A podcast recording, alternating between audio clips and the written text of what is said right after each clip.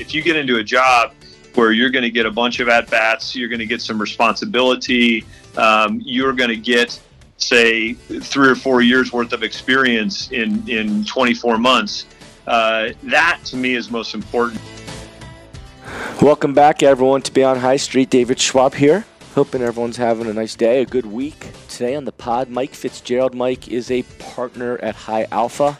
They're a venture fund and a venture studio. I'll talk about that here in a second. But Mike was a Miami merger with his wife, and he's got a child who's a junior on campus now in Oxford, which is awesome, keeping the tradition alive. We spend a lot of time on this podcast talking about venture investing. It is such a buzzword of the day, and I thought it would be interesting for everyone to just go a little deeper on a subject. So that's why we spent a lot of time talking about it, uh, and you'll hear it from Mike's 35 person team at High Alpha, where they do two things. They actually create uh, and build businesses themselves when they feel there's an unmet need in the marketplace. And then, two, they have a $100 million fund where they're investing in companies.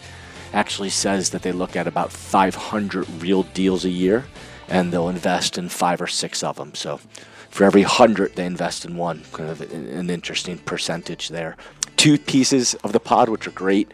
One is Sprint Week, where he talks about the internal competition, breaking their teams into four to pick which idea they're actually going to incubate and build. It's an in- incredible culture idea. And two, the talk track he shares for students coming out of Miami and anywhere on how to learn what to look for in a job and how to be get ahead of your classmate really and ahead of the marketplace. Hilarious story about calculus for him. It's not meant for everybody, and which led him down the, the road of communications, which helped him to be more sales oriented as he started his business and started his business career. You'll also like his little comment about bagel and deli and skippers. I'll leave that to you guys to listen. We start the conversation, Mike talking about his time in Indianapolis and uh, the culture of Miami in Indianapolis. Have a good day. I was born and raised in St. Louis. Uh, went to school, obviously, in Ohio, in Oxford. And then my first job out of school was here in Indy. So I've been here for 25 years, mm. and uh, you know this is this is home. So for somebody who was not raised here, I'm a pretty big fan and a pretty big believer. Um, and uh, you know, Indy, I think, is an example of a of a midwestern city that has always had a fairly uh, diverse uh, economy, and uh, in you know, there's good and bad with that. We we uh, we've got Eli Lilly here, who's a wonderful corporate steward, but uh, there aren't six of those companies, right? So we we have never had the benefit of being kind of reliant on one really really big uh, corporate uh, citizen, and so as a result, it became a pretty um, receptive place to to uh, uh to to do something like software at a time when uh, most of the uh, innovation and company creation and financing for software was happening on the coasts, mm-hmm. predominantly on the West Coast. Um, you know, Indy was was as good of a place as any. In other words, we did not have an identity as a life science company or a financial services, uh, excuse me, city.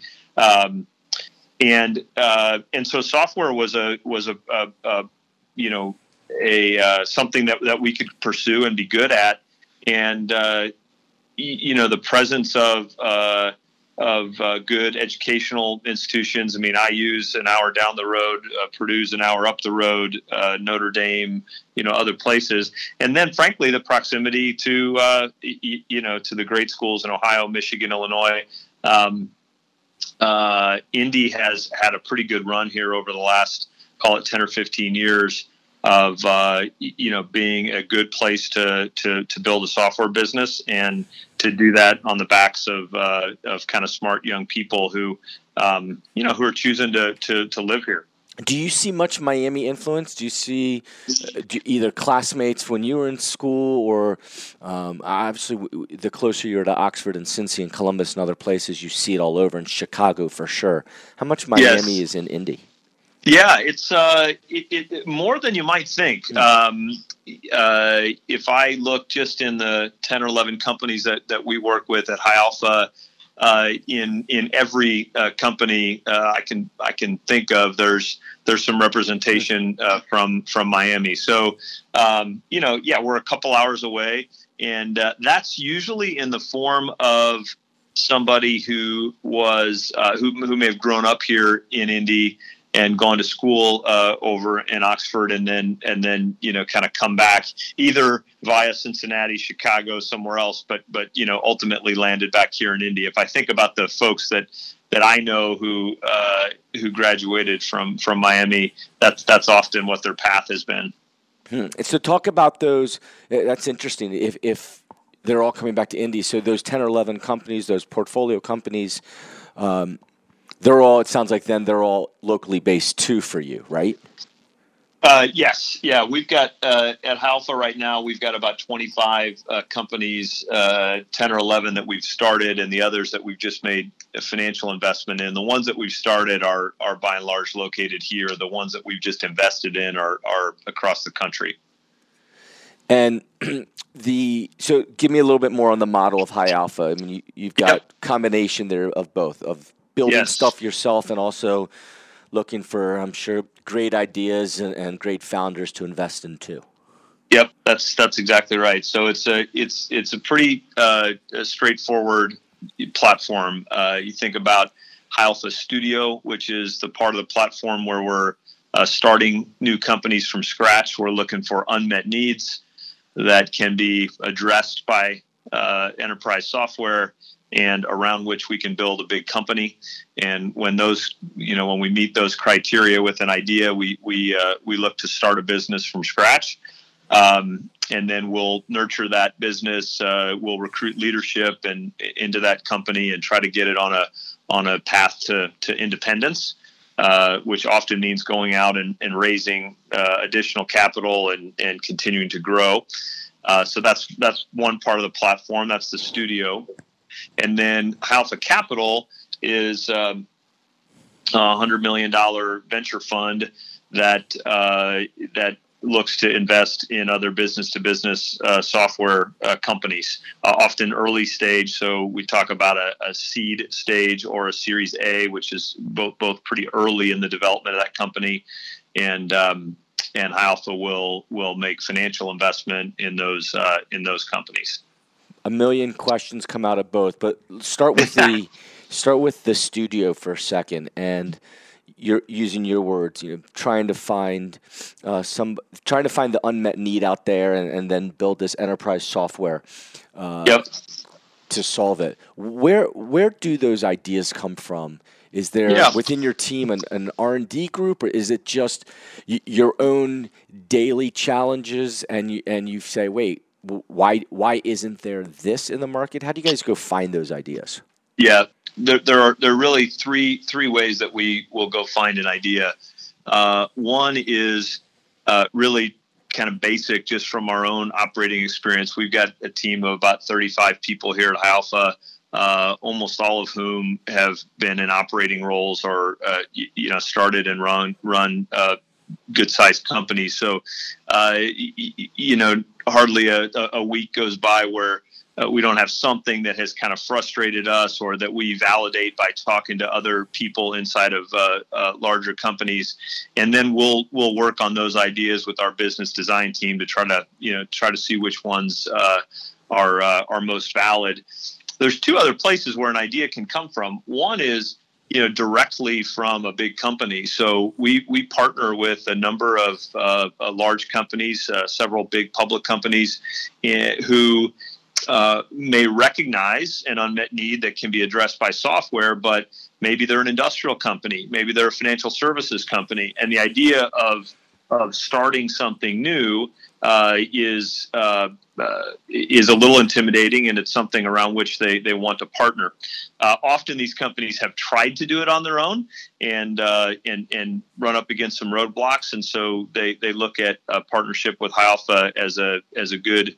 Um, you know, good opportunity, and so that they'll bring that unmet need to us, and we'll work on that together in hopes of starting a, a business. So that's a second source, and then the third one would be uh, what we would call a capital partner. So we, we work with a number of uh, venture investors all across the country, and they spend their days, you know, investing in in uh, mostly software companies.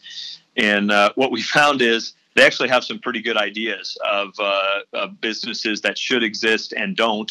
And uh, and so we've worked with a number of them to uh, kind of nurture their ideas, and then in some cases they'll come alongside of us and write a check and help get that company started. So those are three examples. And we spend, you know, we've got a business design team that really wakes up every day uh, uh, working on those three sources and, and trying to find uh, find good ideas for the next big software business and the ballpark length of time from oh my gosh we've got an idea here to you've got a self-sustained business in operation. What's that whole period yeah. look like? Yeah you know um, i would break it down in, in really two uh, to, to give you two answers. From the time that you know we're always looking at ideas but but the development of an idea may take three to six months. Uh, and then we go through something called Sprint Week, which is really our forcing function to say, okay, we could look at ideas uh, forever, and we could always do more research. We could always talk to another customer. Uh, we could always, uh, you know, find other competitors. Sprint Week for us is that forcing function to say, okay, let's take our three or four best ideas uh, we actually shut down our company for a week uh, and we go all in on these three or four ideas. Hmm. and it's a it's effectively an internal competition. So we divide up our team. We bring in some subject matter experts from the outside, and uh, and and we go at it for a week. At the end of that, uh, we will uh, we'll pick one, and in a couple cases, we've picked more than one of those businesses uh, that that will start. So from that point, post sprint week, to get a company kind of uh, up and off the ground, uh, maybe generating a bit of revenue, you know, that's another uh, probably six to nine months. So if you take the whole, to answer your question directly, you take the um, genesis of the idea to the point where that business is is up and running and and uh, going to have a chance at survival. It's probably twelve to eighteen months. Mm. Um, and and our you know our hope is that we're compressing that time every time we do that. You know we're, we're compressing the duration so that we can get uh, we can get up and running faster. And we've used that model with sprint week to to start uh, eight of those uh, 11 companies that, that, that we've got up and off the ground. So uh, still you know it's imperfect but it's a it's a it's a good forcing function for us. I, I love the idea of the internal competition but i have to imagine with 35 of you split into three or four teams, knowing that there's going to be one or possibly two winners. Probably gets a little heated inside those walls when. Yeah, it does. That's a good. That's a good observation. It does. We got a competitive group, and Sprint Week is. Uh, you know, nobody goes on vacation during Sprint Week. Nobody. Uh, uh, you know, nobody makes it home for dinner uh, during those weeks. It's a. It's a.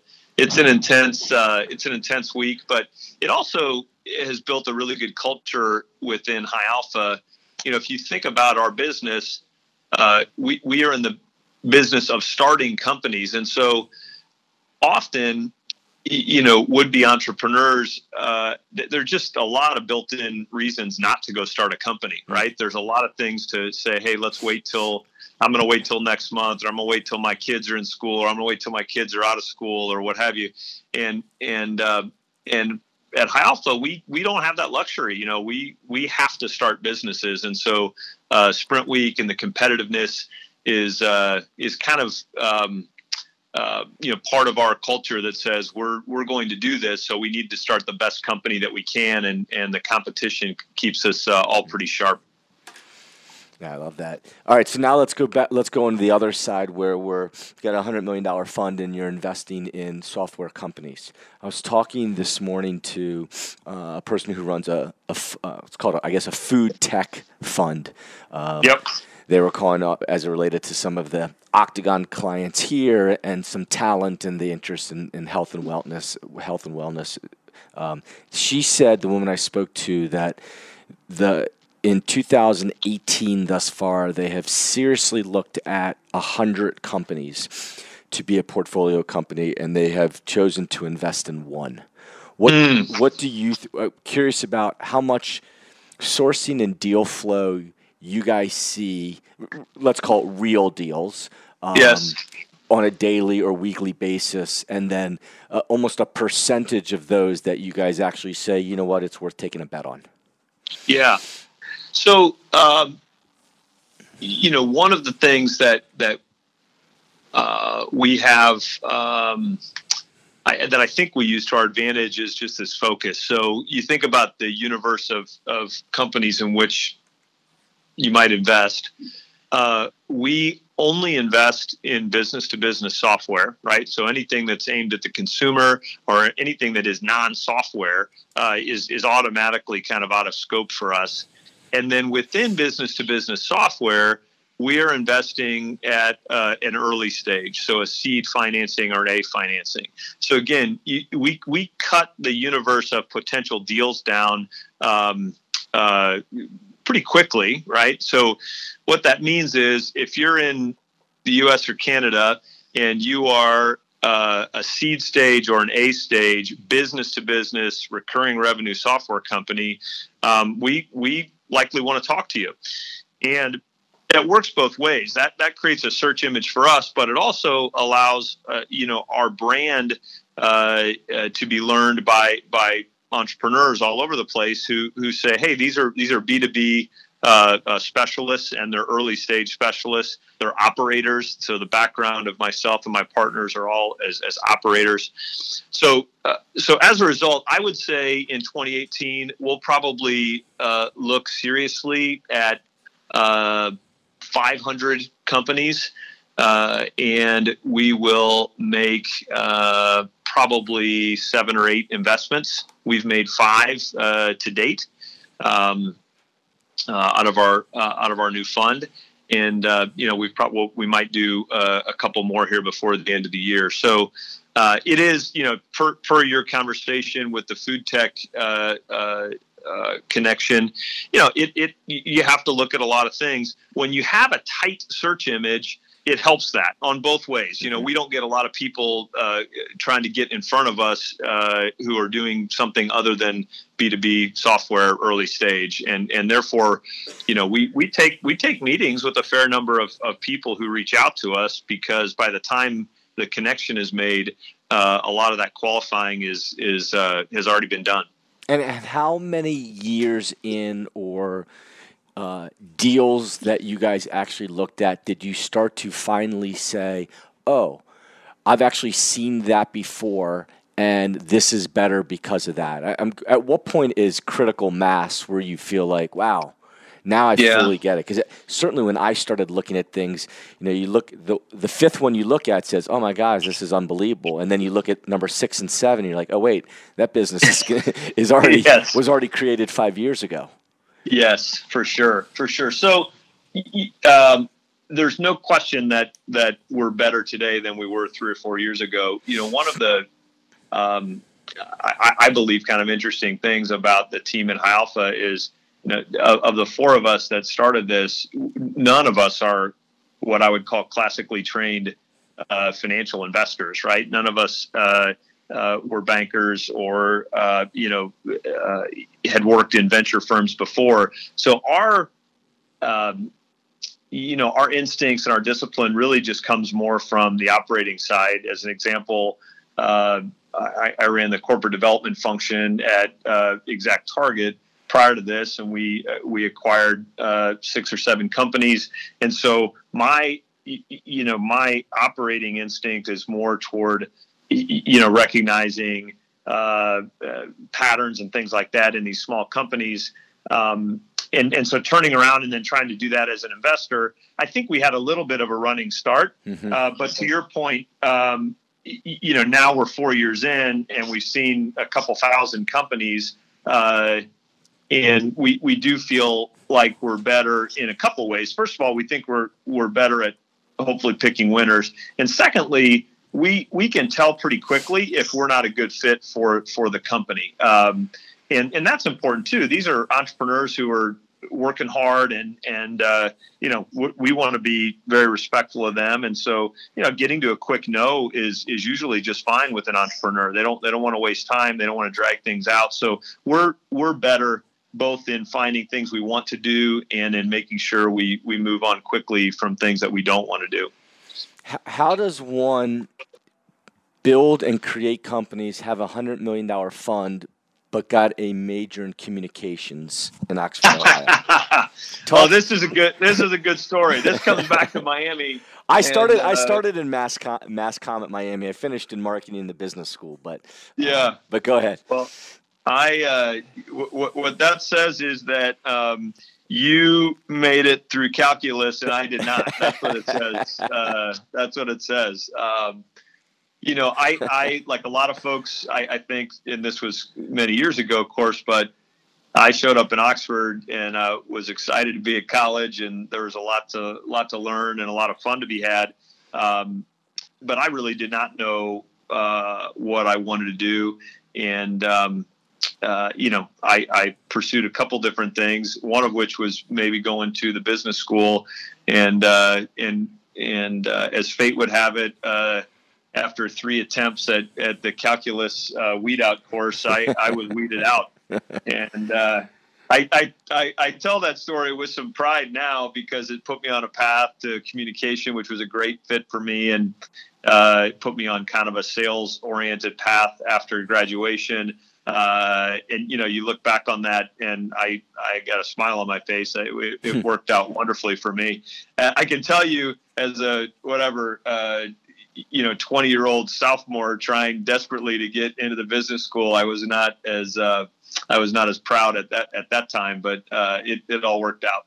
Well i don't know when the last time you were on campus but that business school now is so incredibly impressive and yes uh, yes. n- not just I, what uh, they've built the students that are there now it's it's fascinating yeah, we've we've got a number of them working in our our uh, uh, companies, and I, have been back kind of with my High Alpha hat on the last few years, uh, recruiting, and and uh, yeah, it's a it's a it's a wonderful place, and I my oldest is a junior at Miami, so I've got good good opportunity to get get back on campus, and uh, uh, it's it's very impressive what they've done, both with the school in general, but then specifically at Farmer, it's it's very impressive. And, and, when you go and recruit, and obviously you're looking for the best student, but or uh, prof, uh, possibly employee, what are you telling them when you have a moment in terms of a tip when they're coming out of school and they don't know a ton? Um, we yep. were all 21 or 22 at some point, and you realize now what little you knew in, in certain areas. You just got to get the experience to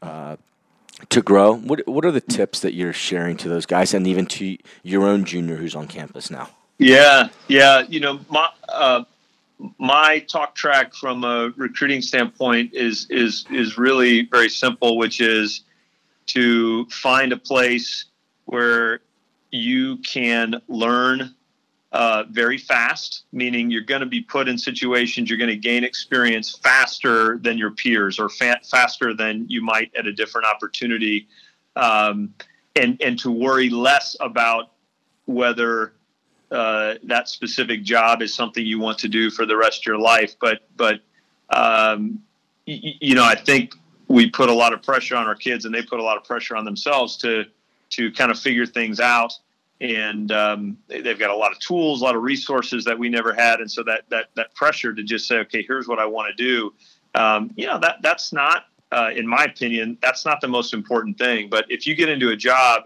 where you're going to get a bunch of at bats, you're going to get some responsibility, um, you're going to get say three or four years worth of experience in in 24 months uh, that to me is most important because the decisions that you can then make with that, whether you really liked what you did or whether you didn't like it at all, you know, you're, you're now ready to make your, your, your next move or double down where you are. And, um, and I, I you know, it's one of the things that, that I like to pitch when I get a chance about, uh, about working in an earlier stage company or uh, a growth company is often you can uh, you know you can take on a lot uh, even if you're fresh out of school. Um, and uh, and that really benefits the, the, the individual because they can learn uh, what it is that that gets them fired up to get out of bed every day. And a lot of us don't start making those moves toward what we like until we're uh, you know we're pretty deep in our career mm-hmm. and um, and and you know I think a, a young person can uh, uh, can set themselves up to uh, to uh, be more self-aware at an earlier age. Clearly, you're not going back for calculus a fourth time. but no, but, I, but I, have decided that it's a better story uh, knowing that I never made it. but but if you could go, if you can go back and think about school, it, what class should be required or mandatory? I, I ask this a lot. I'm always intrigued now because of the life and business and personal skills you've had to use um, out of school, yes. ha- having a family, running a business, b- building friendships with people. W- what's another class that you think you wish you took, or a skill set that at 20 everyone should have? Yeah, boy, that that that is a really really good question. Um, uh, you know, I, I, actually think that a class around uh, personal finance is um, is kind of a an overlooked um, uh, learning. Meaning, uh, some parents instill that in their kids while they're in high school. Many of us do not, uh, and it just isn't something that's really covered. So I, I, would say something in the in the economics or personal finance that really I don't care what you're majoring in. I don't care whether you are going to get married or not married, whether you're going to um, you know uh, aspire to make a lot of money or or you know do something where money's not as important. It, none of that actually matters. Uh, uh, if you've got a good understanding of, of just how money flows, you know, personally. Um, and um, uh, I, I, I loved my communication degree, and I, I, think there's some real benefit in, in learning about communication. But I, if I could just pick one, I would say uh, if our college grads were all, you know, uh, uh, coming out with a really clear understanding of of, uh, of, of personal finance and, and how money flowed and what it means to be in debt uh, when that might be a good idea or a bad idea. Um, I, I, think that would have a big uh, positive impact uh, on their on their you know their lives. Mm. And w- and when you go to Oxford to see to see your kid or to recruit, what's the what's the one item on High Street that you're buying each time? Ha ha, that's good. I uh, uh, my my wife, who is also a Miami grad, nice. she and I uh, go back go back together, and we usually stand on that little bit of sidewalk in between Skippers and Bagel and Deli and try to decide if we're going to do one, the other, or both. And uh, and that's a you know that's that's a that's a high class problem. That's a good that's a good decision. So we usually we usually hit them both while we're in town. The funny the and, and my wife uh, also is a Miami merger with me. And the funny decision that you guys make and we make when we go back and visit is we make those decisions now and stand there at six thirty at night.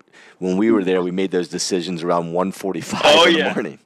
Absolutely, absolutely. Yeah, it's a little little different crowd. Uh, you know, the the early dinner crowd versus the late night. Uh, I got to get some food before I go home crowd. I bet many would answer that exact same spot that Mike said, somewhere right between Bagel and Deli and Skippers. I close my eyes and think about that spot that I've stood at thousands and thousands of times. Missed that place on a daily basis. But that was great pod. Mike, thank you for taking the time uh, hopefully helpful for everyone that's considering venture investing or, or just learning that world because we see it every single day. Hope everyone has a great day. Keep listening and sharing the pod with your friends. I'll see you at Skippers real soon. Take care.